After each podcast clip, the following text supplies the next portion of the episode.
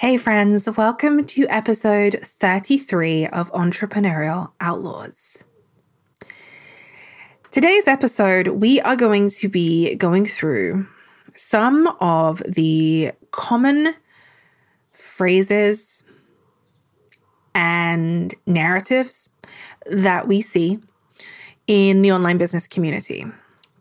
Phrases that have been weaponized, phrases that we frequently see being used during promotions and launches and on sales pages to create oftentimes an illusion that this investment, this purchase, this program offer, whatever it might be, is going to not only give you exactly what you want and need, it's going to continue to provide you with safety or it's going to be different to everything else. Now, I think it's important for me to caveat that by saying not everyone is a dick in the online business space, right? Not everyone is crappy, not everyone is shitty.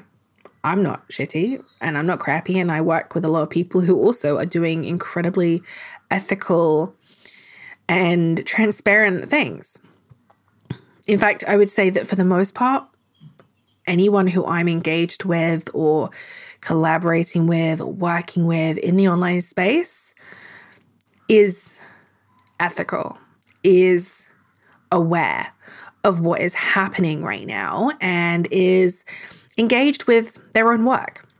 Whatever that may look like behind the scenes, they're engaged with their own work and they are working to do better. The fact that you're here listening to this podcast tells me that you're doing exactly the same. I also know that it looks different for each of us. We each have our own different our own different roadblocks, our own different triggers. We have all experienced different trauma in the online business community. And so this episode is very much based on my own experience right? That's the truth of it. So there may be things that I don't cover that you have experienced, and there may be things that I mentioned that you haven't experienced. But I think it's really important for us to have this conversation because as I record this episode right now, there is there is a shift happening. I've been feeling it for a while. I've been doing this work for over a year, talking about the harm and the toxic nature and narrative that is is has been happening and is happening in the online business community. But I'm also kind of tired of just talking about the problems, and I think a lot of other people are too. I'm ready for solutions, and I don't think I have all the answers, but I know that I have some.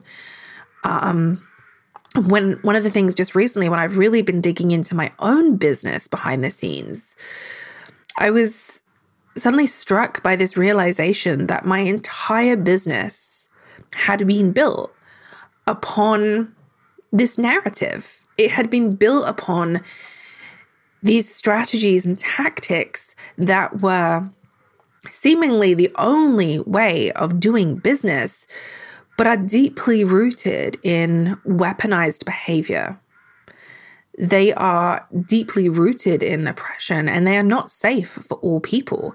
And the reason it took me so long to realize this is because I think to some degree, I was trying to believe that A, I had distanced myself from, you know, these coaches. But my first investments, the first three, yeah, three, three and a half years of my business, I was working closely in a in a bubble that was rooted in these big names in online business who are continuing to be quiet, are continuing to be silent about the part they play in creating an idea an illusion of what it means to be successful, but only telling half the truth. Right?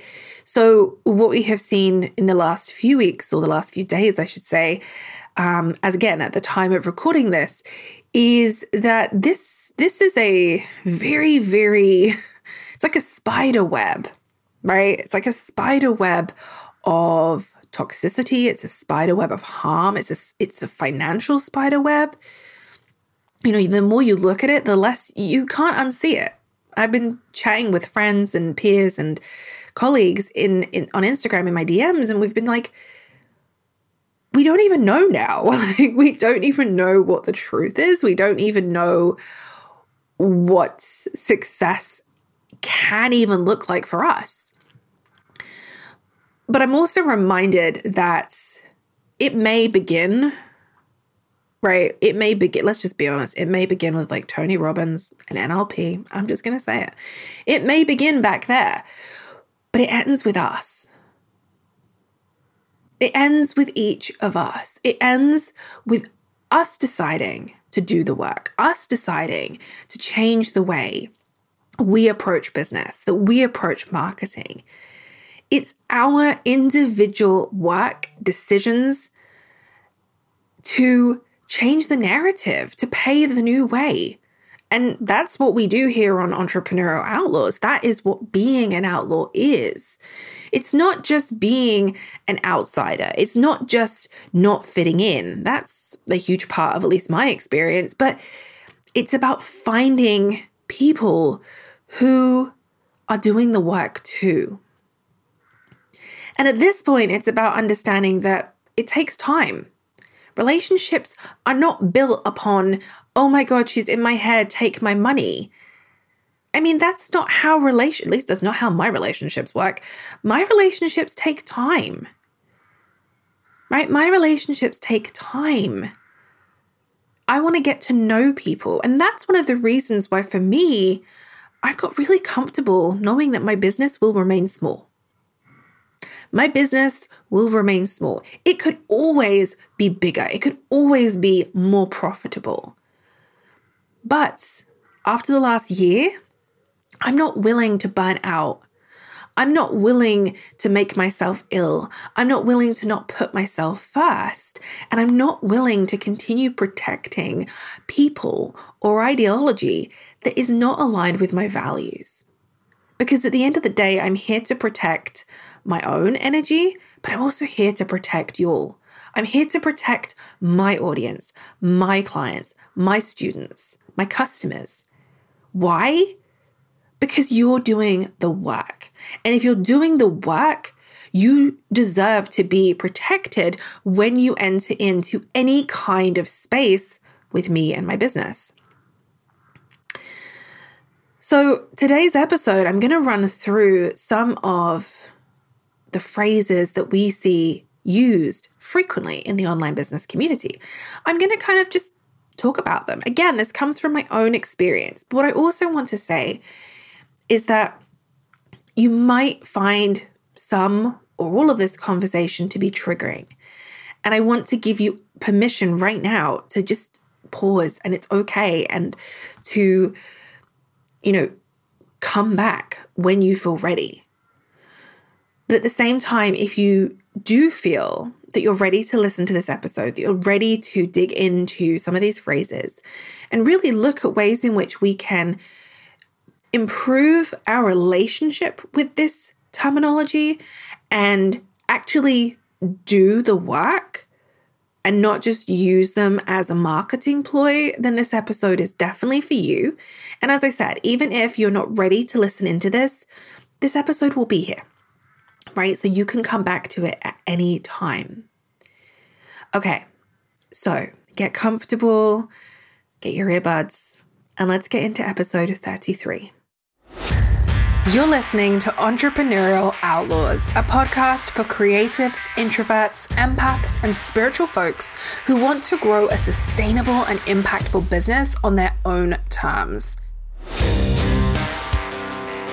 We're here to meet you at the intersection of strategy, spirituality, and self inquiry so that we can create our own versions of success and grow businesses that serve our personal goals and creativity just as much as it serves our audiences. Together, we are paving the way for a new normal in online business, one that allows you to lean into what makes you and your business unique. And I'm your host, Melanie Knights storyteller and outlaw mentor with a nose for the bullshit. I'm here to help you unpack the bro marketing strategies and entrepreneurial myths that lead us to overthink our business decisions because overthinking is a feminist issue. The antidote? Your intuition. So get ready as each week we have the messy, honest, and transparent conversations about entrepreneurship, the kind that's missing from the highlight reels of our social media feeds.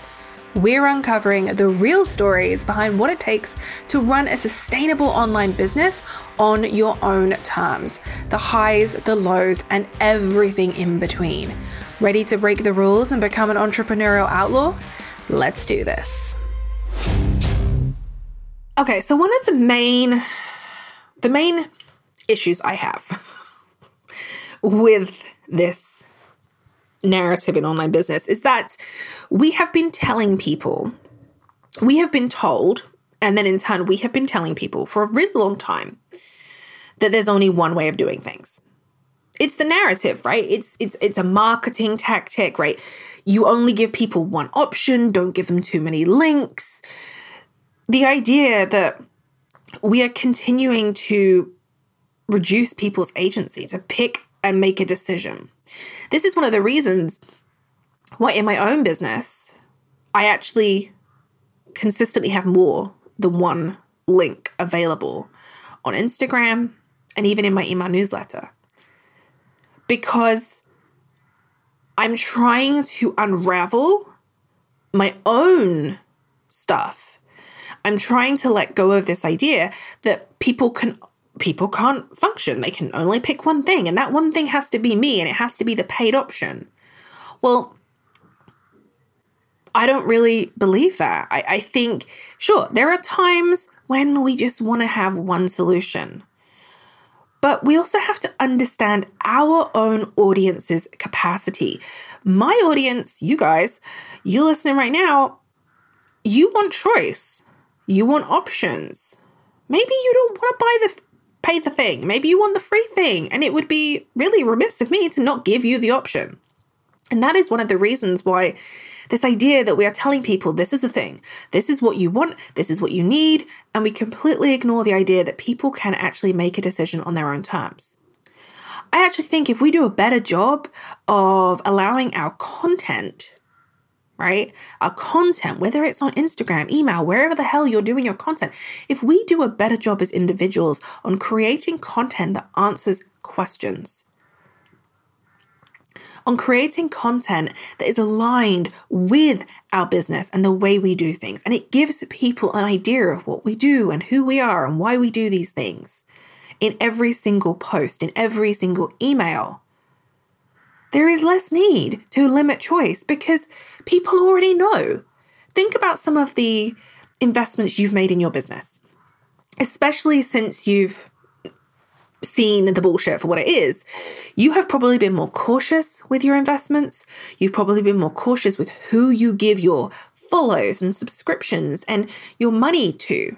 I know I have. And one of the things that stands out to me is that I probably don't even read a sales page right? My last investment in my business was to publish my Outlaw Journal. Um, I had followed and known about Sarah Steckler, um, Mindful Productivity blog on Instagram. I will link to her in the show notes. And I followed her for some time. I knew she had this course. I know people who have published journals and planners through her. I have Sarah's Mindful Productivity Brain Dump planner I don't think that's the one I have. I've just realized that's probably not. Anyway, I'll link to it in the show notes. But the point being that I have followed Sarah for a while. I know she has this course.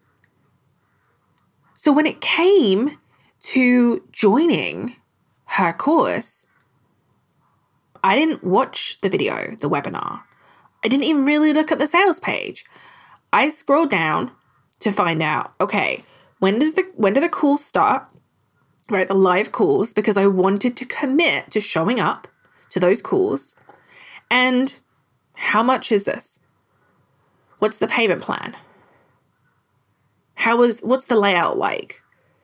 I already trusted her enough through her content, through our relationships, that I didn't need any more information other than that. Now that's not to say that you don't need a sales page, right? I'm not I'm not getting into that conversation. That's not to say you don't need a sales page. At the end of the day, if you have cold pe- people who don't know you coming to your business, sure, you need to give them more information. But I think when we can understand that our relationships online take time, we can understand that people don't need quite as much as we think they do. And if we can do a really great job of explaining things transparently, in our content, through our content, through our free work, then we're already building those relationships. But relationships takes time. So that was something I wanted to just talk about because it might seem like, oh, well, it's so simple, but I think we just have to get comfortable with allowing time time for ourselves, time for our audiences, time to make decisions that feel good right? Instead of saying to people, there is only one way of doing things. I think for most of us, we're tired of hearing there is only one way of doing things. We want options. We want to be able to take what we've learned or take what we know and then figure out well, what, what feels good? What looks right? How does this fit into my life? Right? Because we are able to do that. It doesn't have to be someone else's goals, someone else's life. Because for the most part, a lot of the time, people who we have worked with or looked up to in the online space, their lives are a million miles away from mine, right? They're a million miles away from mine. I don't know about you, but they're a million miles away from mine.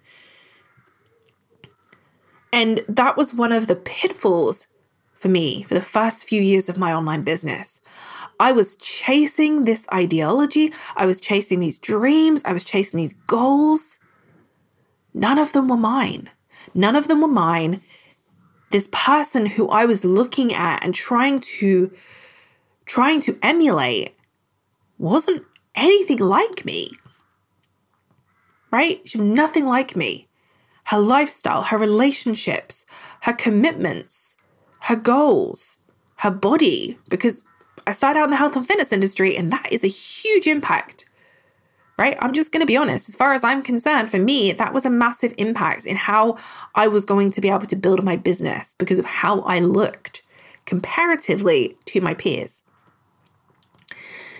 So it's really important that we get comfortable with that, right? Get comfortable with time, get comfortable with giving people agency, giving people choice. It's okay. So let's go into some of these phrases and I've been I've been thinking about this for a really long time. this is one of those episodes I've probably been sitting on for um 4 6 weeks, I don't know, just thinking about okay, what do I really want to say? And the last few days I have been very vocal on Instagram talking about this because I'm really tired of talking about problems. I want to give solutions, but I'm also really really angry and I have to kind of I have to look at duality, right? That's not something that's easy for me, but I have to be okay with being frustrated and angry, but then also delivering solutions. So, the first phrase I want to talk about is safe space. Safe space. Look, again, I want to say that for many of you listening, you may be thinking, but I, I, I do create a safe space or I want to create a safe space. And I'm not saying that you don't. I'm not saying that we can't use the phrase. Right? That's not this point of this episode. This is not to say you shouldn't use this phrase. There's nothing wrong with the phrase. It's the the the issue is where the trust has been broken by people who use the phrase. Right? That's where that's where all of this lies. It's through trust being broken and safety being broken in this case by people who have huge audiences, big businesses, but they've they've broken that trust, right, to create a safe space. Now this I was first aware of the issue, the problem around the phrase safe space last June. Because last June we saw big communities, specifically on Facebook. These big communities ran, run, sorry, by these big names in online business. And what we saw is people wanting to have a conversation, specifically Black people, Indigenous people, people of color, wanting to have a conversation about what was happening with George Floyd and Black Lives Matter. At the time, what came out of this is that all of a sudden there were people in these communities who didn't want to talk about racism. They didn't want to talk about white supremacy. And what then happened was these administrators or moderators or whatever the hell they're called of these communities shut down these voices. They shut down comments and said, This isn't that place. We don't talk about this here. And that was the first time I had realized where so much of the discomfort and harm and trauma comes into these online communities, specifically groups, Facebook groups, things like that.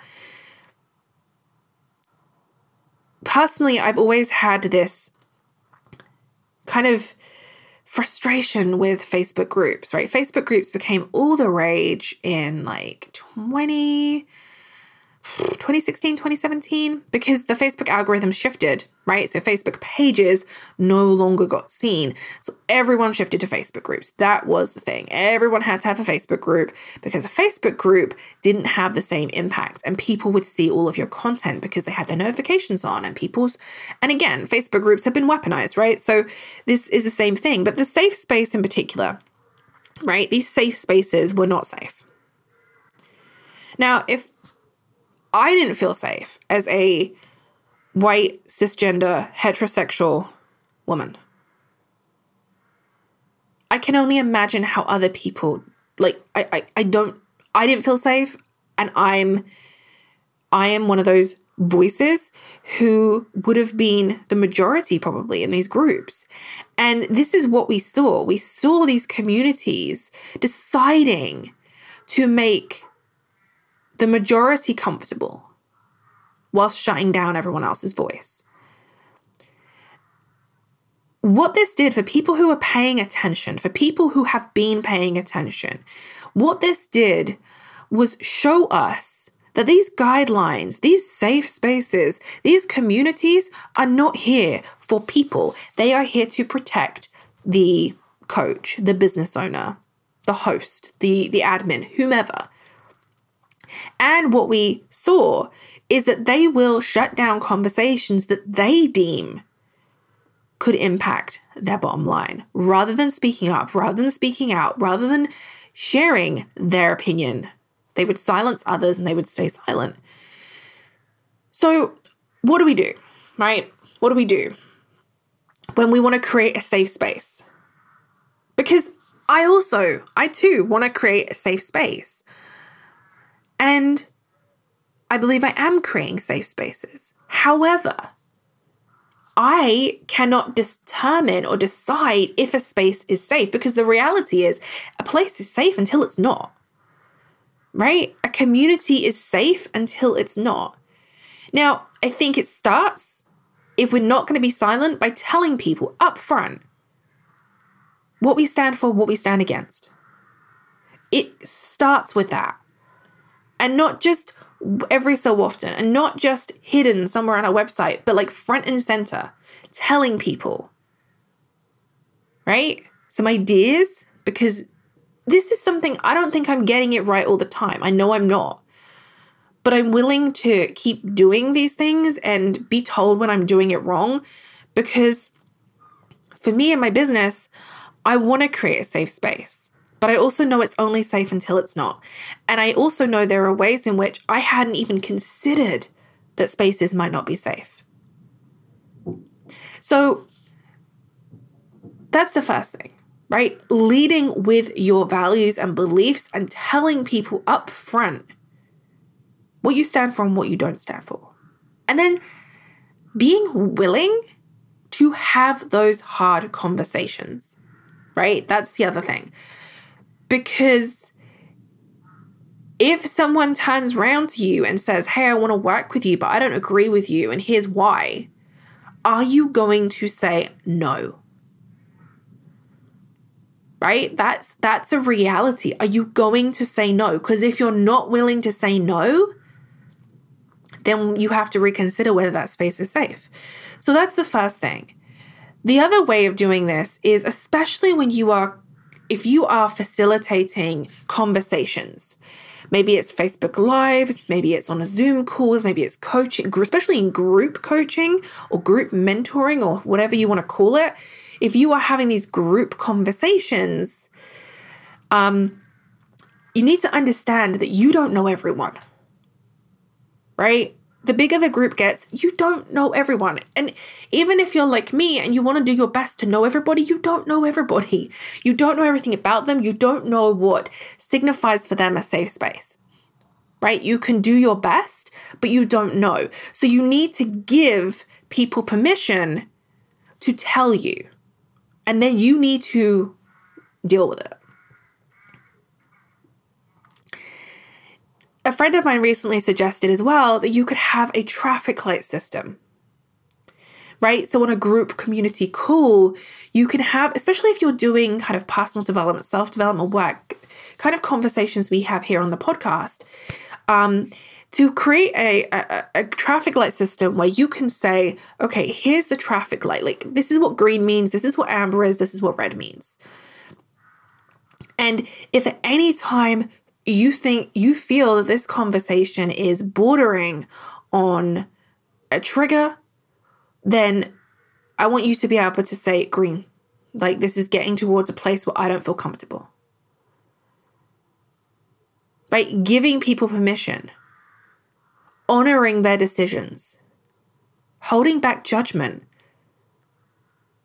and, and being willing to have the conversation. But I just don't think we can plaster on a sales page or talk about creating safe spaces. We have to talk about how we're creating safe spaces. Because honestly, no one gives a shit about the safe space anymore. Like, don't tell me you're creating a safe space. Tell me how you're going to create a safe space. Tell me what you're doing. Make it really clear and visible. The next phrase is meet you where you are. I thought a lot about this and in in reality, you can't meet everyone where they are. I don't care how niche you are or how well you know your audience, you can't meet everyone where they are.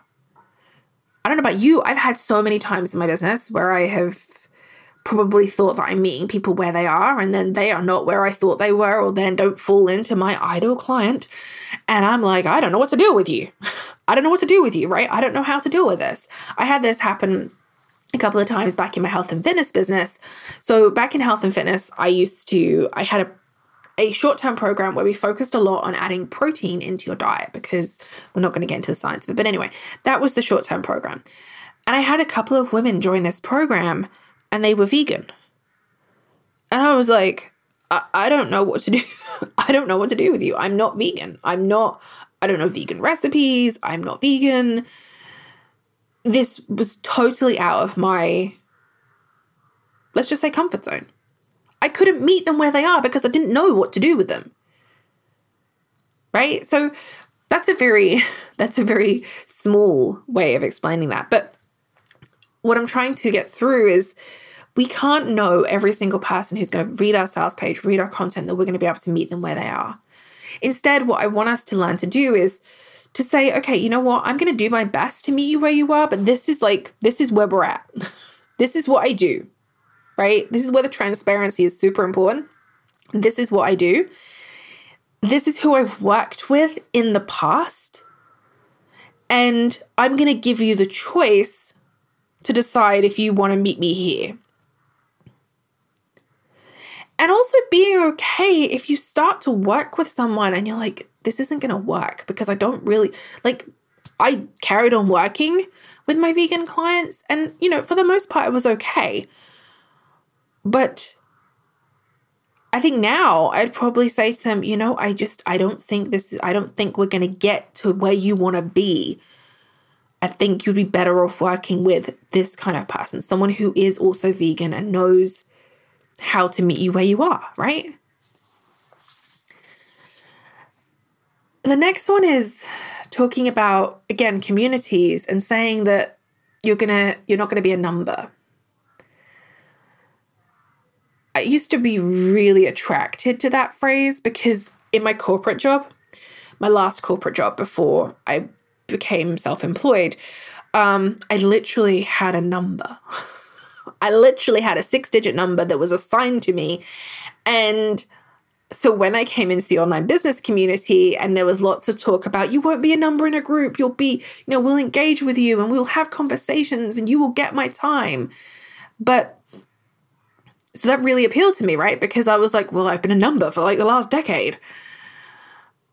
But then I found that I was still just, I wasn't necessarily a number, but I was just like a Facebook handle. I wasn't you know, my questions weren't answered in the capacity I thought they would be. There wasn't the relationship or the engagement that there had seemed to be before my credit card was taken.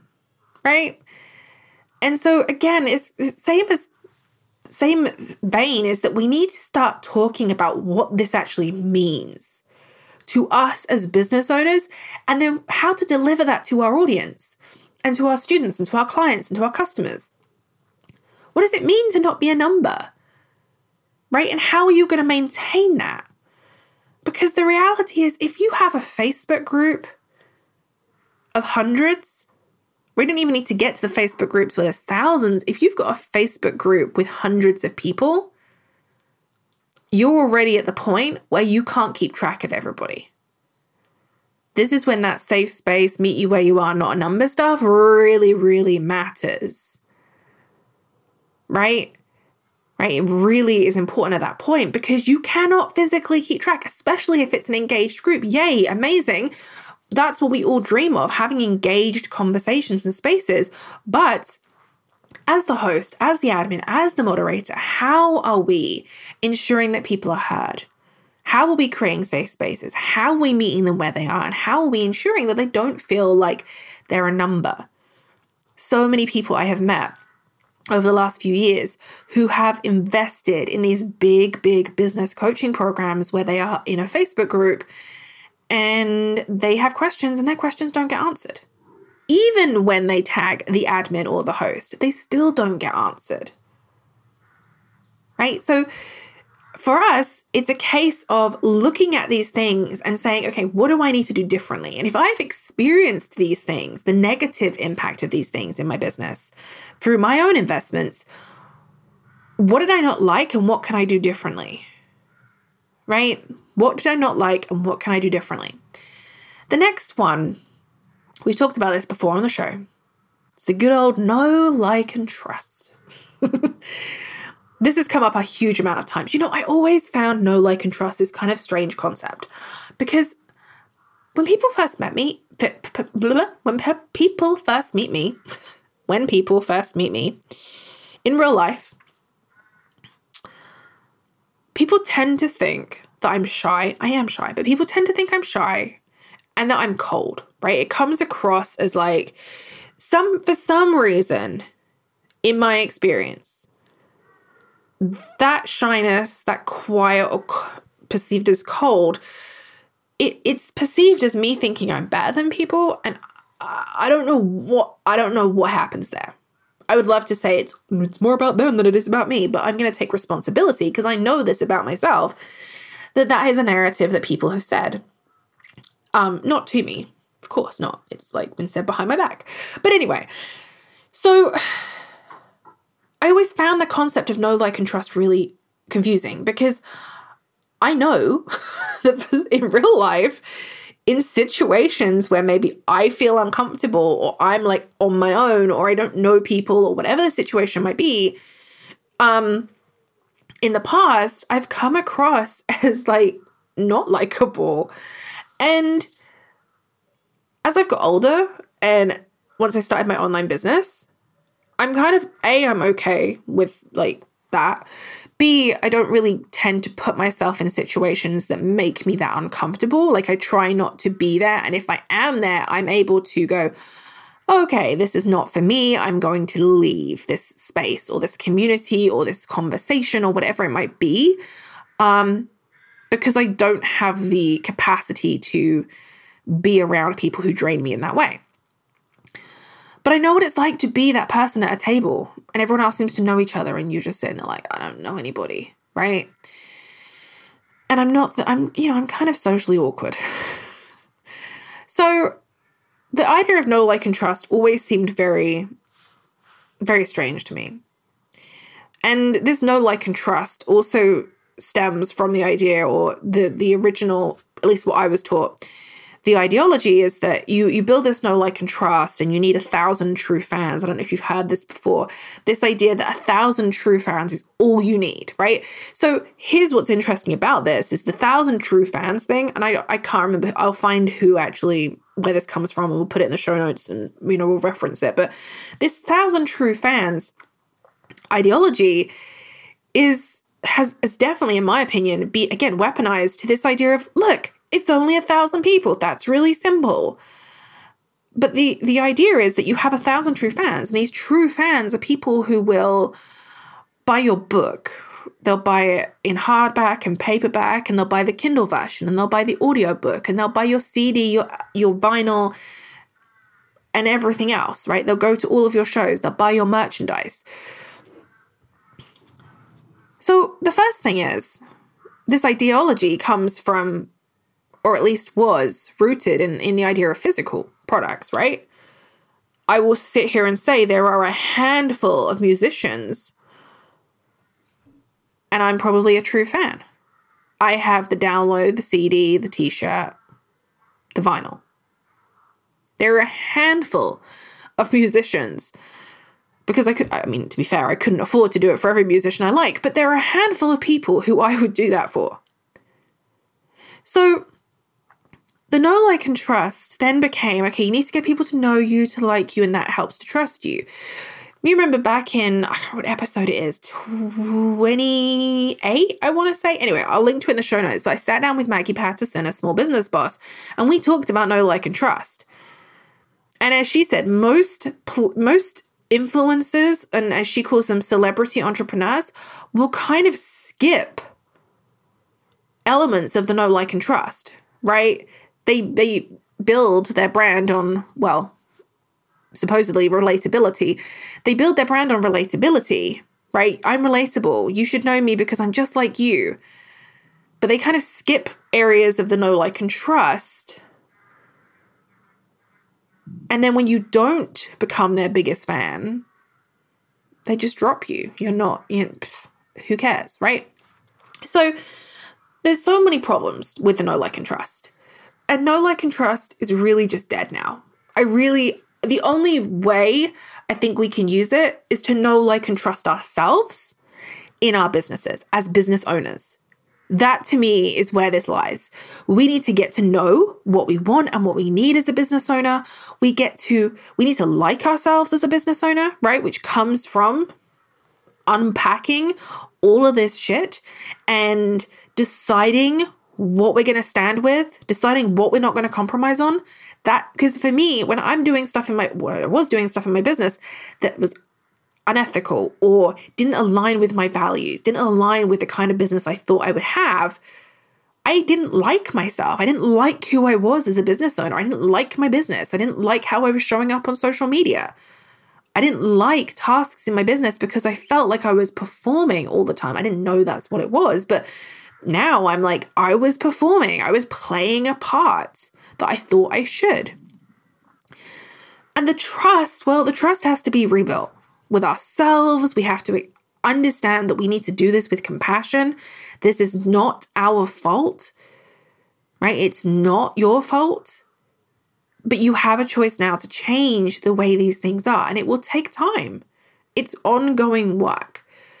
But the know, like, and trust that we once used is just broken. Right? It's just broken. And I know that if we can build businesses that are built on transparency and honesty and respect, we're going to be in a much better position moving forward. So, there's a couple of other phrases I want to talk about. Like minded people. We see this a lot, right? You're going to be in a community a safe space And you're going to be with like minded people, like minded business owners, like minded women, like minded coaches. We see this a lot. Again, I'm not saying you can't say that.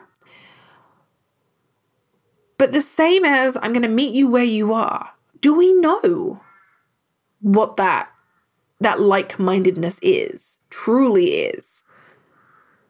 How are we facilitating that? How are we pre-qualifying that? Right? How are we pre-qualifying that these people are like-minded? Do we have a way of recognizing that? Or are we just using it because we think that's what people want to hear? And this is the important thing. A lot of these phrases in the past, I have used them without giving them any thought at all.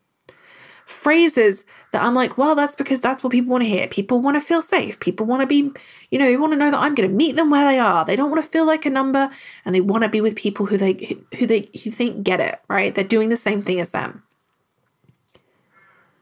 But in my experience, I've had communities, I've had paid groups where, yeah, they might be like minded, but they're not all doing the same things. I've also been in communities where that I've built where there is a whole mixture of people who are not like minded. And I did the exact thing that we talked about at the beginning. I buried my head in the sand. I I avoided it. Right? I avoided it. So yes, you might be trying to create a space with like minded people, but again, understanding what that means, considering what that truly means, and how do you show that? How do you explain that? Right, in the best and you know, most transparent way for your business. And finally, let's talk about price. I was having this conversation um, just recently with a couple of peers like-minded peers and we were talking about um, our businesses we were talking about our experience this year in 2021 that promotions and launches and selling it just it feels a little bit harder than it did 12 months ago um, again that's my experience that was the experience on this on this within the the few of us that were talking and the conversation came up about affordability right? Creating affordable offers. We talked it. we talked for a little while about this and about the idea that creating different products or offers that meet people where they're at, right? Coming back to, you know, meeting them where they're at financially. And then I played devil's advocate and was like, well, how do we know that? right? How do we know that? right? Just because everyone says that, like, well, $17, $7, $27, like charm pricing, like, how do we, how do we know where people are at? How do we know what is affordable? And someone said price inclusivity. And I was like, well, first of all, that feels so much more expansive to me. And we see this a lot, right? We see this with, especially in the last year, we've seen this with people doing more and more pay what you can or a sliding scale payment, um, extended payment plans. Uh, we've seen there's a number of ways in which we can create price inclusivity. And I think that's really important because somebody's budget isn't necessarily our business, right? It's not our business. But what we can do as business owners is be transparent and upfront about pricing and cost and investment. This is especially important if we are service based business owners or coaches. Here's why I'm saying that because probably any other person listening, product based businesses, if you sell digital products, if you sell artwork or jewelry or you're a designer, there is no way you're hiding your prices. At least I can't imagine you are. The coaching industry in particular, but also services. This is the only industry where we are so, we have been sold the idea that we have to hide our pricing. And I have a lot of thoughts on this, and I don't, you know, they're not necessarily substantiated in anything other than my own experiences and thoughts. The first thought I have is if we're so eager to hide our prices, right? We can't have prices on our sales page. Instead, we lead with the idea of get on a call with me and have a discovery call. The discovery call in turn being a an objection call, right? It's not even a discovery call. It's a call where I'm gonna I'm gonna challenge your objections. And what we see again, the the the weaponized behavior is coaching people into paying getting people it's almost like it's not even a discovery call because it's almost at this point it's like sales scripted that was what i was taught by my coach back in like 2019 we're like we were given sales scripts how to control the call how to coach people to speak to their husbands right because or because people would say well i need to speak to my husband and we were taught how to coach people aka manipulate people. So, this idea that we hide our prices, that we're not upfront about what something costs, or even like what the starting price is, is this not because the industry is so unregulated and because, for the most part, they are overpriced? there are a lot of coaching programs that, as far as I'm concerned, they're just overpriced. Like, what the hell are you going to give me for this kind of investment? Again, not the case for everyone, but we have to be really self aware of this. And so, as for us, the solution is to be transparent, to be honest. Talk about your pricing. And if you feel really uncomfortable sharing the price on that page, then you need to do some work there. You right? You need to look at why am I so uncomfortable to talk about this price? Is it because this price doesn't feel good? Is it because of something else? Is it because I, I'm I, I don't feel like I'm worthy of this value? Or is it because I'm afraid to ask people? These are different things, right? These are different conversations we can have with ourselves. Because in some cases, it might be that we need to go inward and look at, okay, where does this come from? Why am I afraid to ask for this amount of money when I know that it's worth that? If it's because we have just plucked a random number out or we have overinflated the price of something, and we don't believe it to be worth that not because of our self-worth but because we actually genuinely don't believe that's it's worth that. Because there's a whole lot of people still teaching you just to raise your prices without any real without any real um research then that's a different that's different work to be doing. But again we have to understand that we can have different ways of managing pricing. We can offer price inclusivity in a number of ways, right? Having quote a product suite that allows people to choose their path, right? And and get value from whatever it is that they are buying. And I thought a lot about this just recently when I created the Outlaw Journal and published it and and sold it in the pre-sale. Because inevitably I got to the point where I had to decide how much was I going to charge for this journal. And I was charging for it in my currency, which is pounds. And I looked at it from the point of view okay, what are other journals of this that are like this going for? Because I really think when you're selling a product, it is somewhat easier to price because you can compare it to other things in the market. You can look at it and say, okay, well, what would I what would I pay for this? You know, if I went into a bookstore and I saw this there, what would I pay for it? And so I priced it based on that.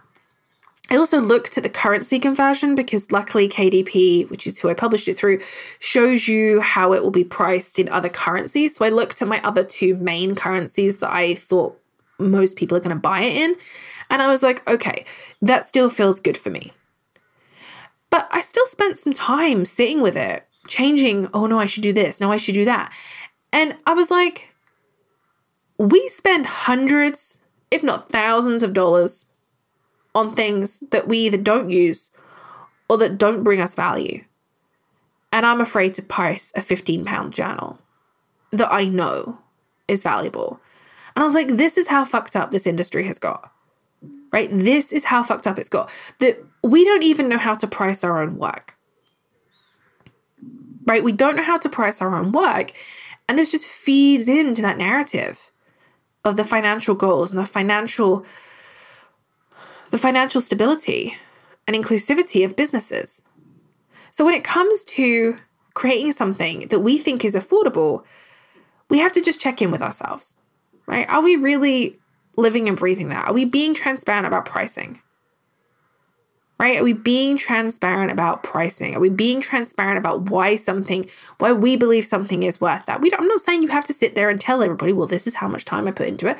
But it's really important that if we're going to offer things that we feel are affordable, that we feel meet people where they're at, we need to really look at the ways in which we're doing that be upfront with our pricing, even if it just says start pricing starts at, right? Because you don't go to a grocery store without looking at prices. The prices are right there in front of us, right? The same with most stores.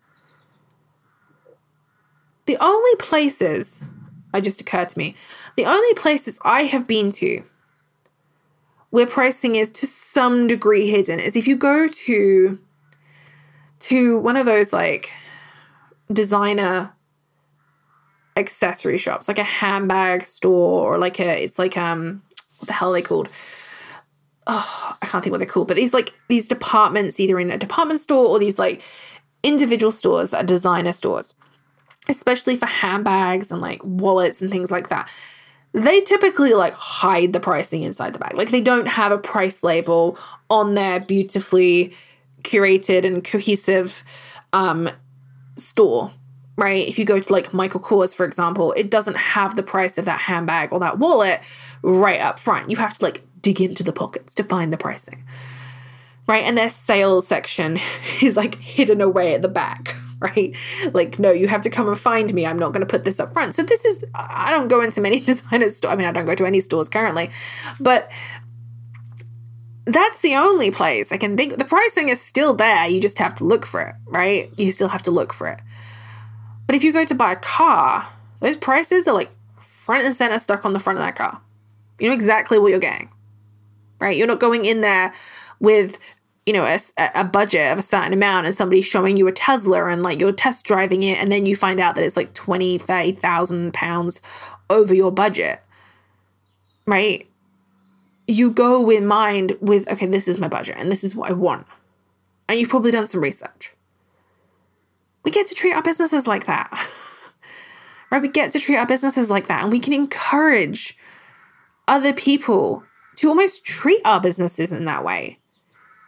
Right? Be upfront, be transparent, be honest about all of these things that we are trying to create because the trust is broken. And if we want to work with people who we want if we want to work with people who trust us, if we want to we want to work with like-minded people, we want to ensure that people are safe and that they're not just a number, then we need to be really, really transparent and realistic about what that takes, what kind of work we have to put into it. Right? It's not as simple as, oh my God, she's in my head, take my credit card. Because at least for me, I'm, I'm really cautious of that now. I'm really cautious. I'm not going to just hand over my bank details or my credit card, even if it's a $27 investment. In fact, I'm turned off by those kinds of things. Right? And maybe your audience are too. I don't know, but you need to think about that. So, I hope that today's episode has given you some solutions. It's given you some thoughts, some ideas and ways in which you can, if you've been feeling, because for me, I've been feeling really, really crunchy about all these things. How do I put together a sales page? How do I launch? How do I promote something without feeding into these behaviors without encouraging these behaviors? How do I do these things while standing within my values and my beliefs? And I and I think this is how, right? Honesty and transparency are a huge part of this, but I think it comes back to understanding in our own businesses what do these things truly mean to us? And if we don't really believe them, then don't use them. Because as I said, there's been many times in my business where I've used some of these phrases and I haven't even considered what it would take, haven't even considered what it would look like. But it's no longer about just putting these phrases on a sales page or in an email or on social media. We have to live and breathe them. We have to really deliver on them. We have to show people what we are willing to do to actually meet these standards. And these standards might feel really high, and you might get pissed off at times because you're like, these fuckers are just doing what they want and they're making loads of money. That's great, but that's their business. That's not our business. This ends with us. This bullshit, this toxic and harmful behavior that has been fed through the coaching industry, it ends with us. It ends with our businesses, our launches, our sales copy. We get to lead the way, forge the path that we didn't have. But we have to believe that it's possible and we have to keep persevering. And I know it's hard. I get it. But it's it's the way forward. If we want to run these kinds of businesses, it's the way forward. So I hope I've offered you some solutions today. Right? I'm going to continue to look at the ways in which we can solve some of these problems in our own businesses. Right? The only way to solve the problem overall is by solving the problems in our own businesses. It starts with the individual work. It becomes the collective work but it doesn't start with collective. We can't just show up and talk about it. We have to actually do it. And then we can talk about it. Then we can share it. So I want to just say thank you so much for listening in to today's episode. If you have any questions or thoughts, or if you have like just anything about this episode, please come over to Instagram. It's entrepreneurial underscore outlaws. Head on over there um, and say hello if you're not already following, but also let me know what your thoughts are. How what's your experience with these phrases both in your business or as an investor? Like let me know what your experience is. And in next week's episode, episode 34, I'm going to be talking about the power of self inquiry. I've talked about self inquiry a lot on this show. If you follow me on social media, you will have seen me talk about this. It was a huge part of why I created the, entre- the Outlaw Journal. And it's a huge part of my business, a huge part of my own growth. It's personal and professional development. But I think sometimes we can be really unsure of what really is self inquiry. Is it just journaling? And I'm going to say yes and no. And I'm also going to tell you all about it in next week's episode. So make sure you join me in episode 34 as we dive into self inquiry, the power of self inquiry, and how you can leverage it in your own business.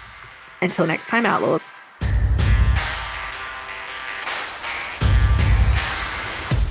Thank you so much for tuning in to today's episode of Entrepreneurial Outlaws. If you see yourself as an entrepreneurial outlaw and enjoyed this episode, would you do me a small favor? It would mean the absolute world to me if you could take a moment to subscribe to the show and leave a rating and review. By leaving a review, you are helping me to grow our outlaw community, and together we can show other entrepreneurs that breaking the rules can actually be good for business. Don't forget, you can find the show notes for today's episode along with any of the links that I mentioned on my website at melanieknights.com forward slash podcast.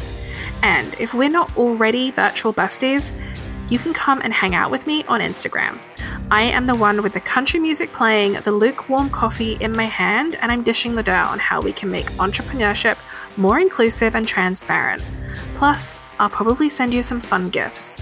So, until next time, Outlaws.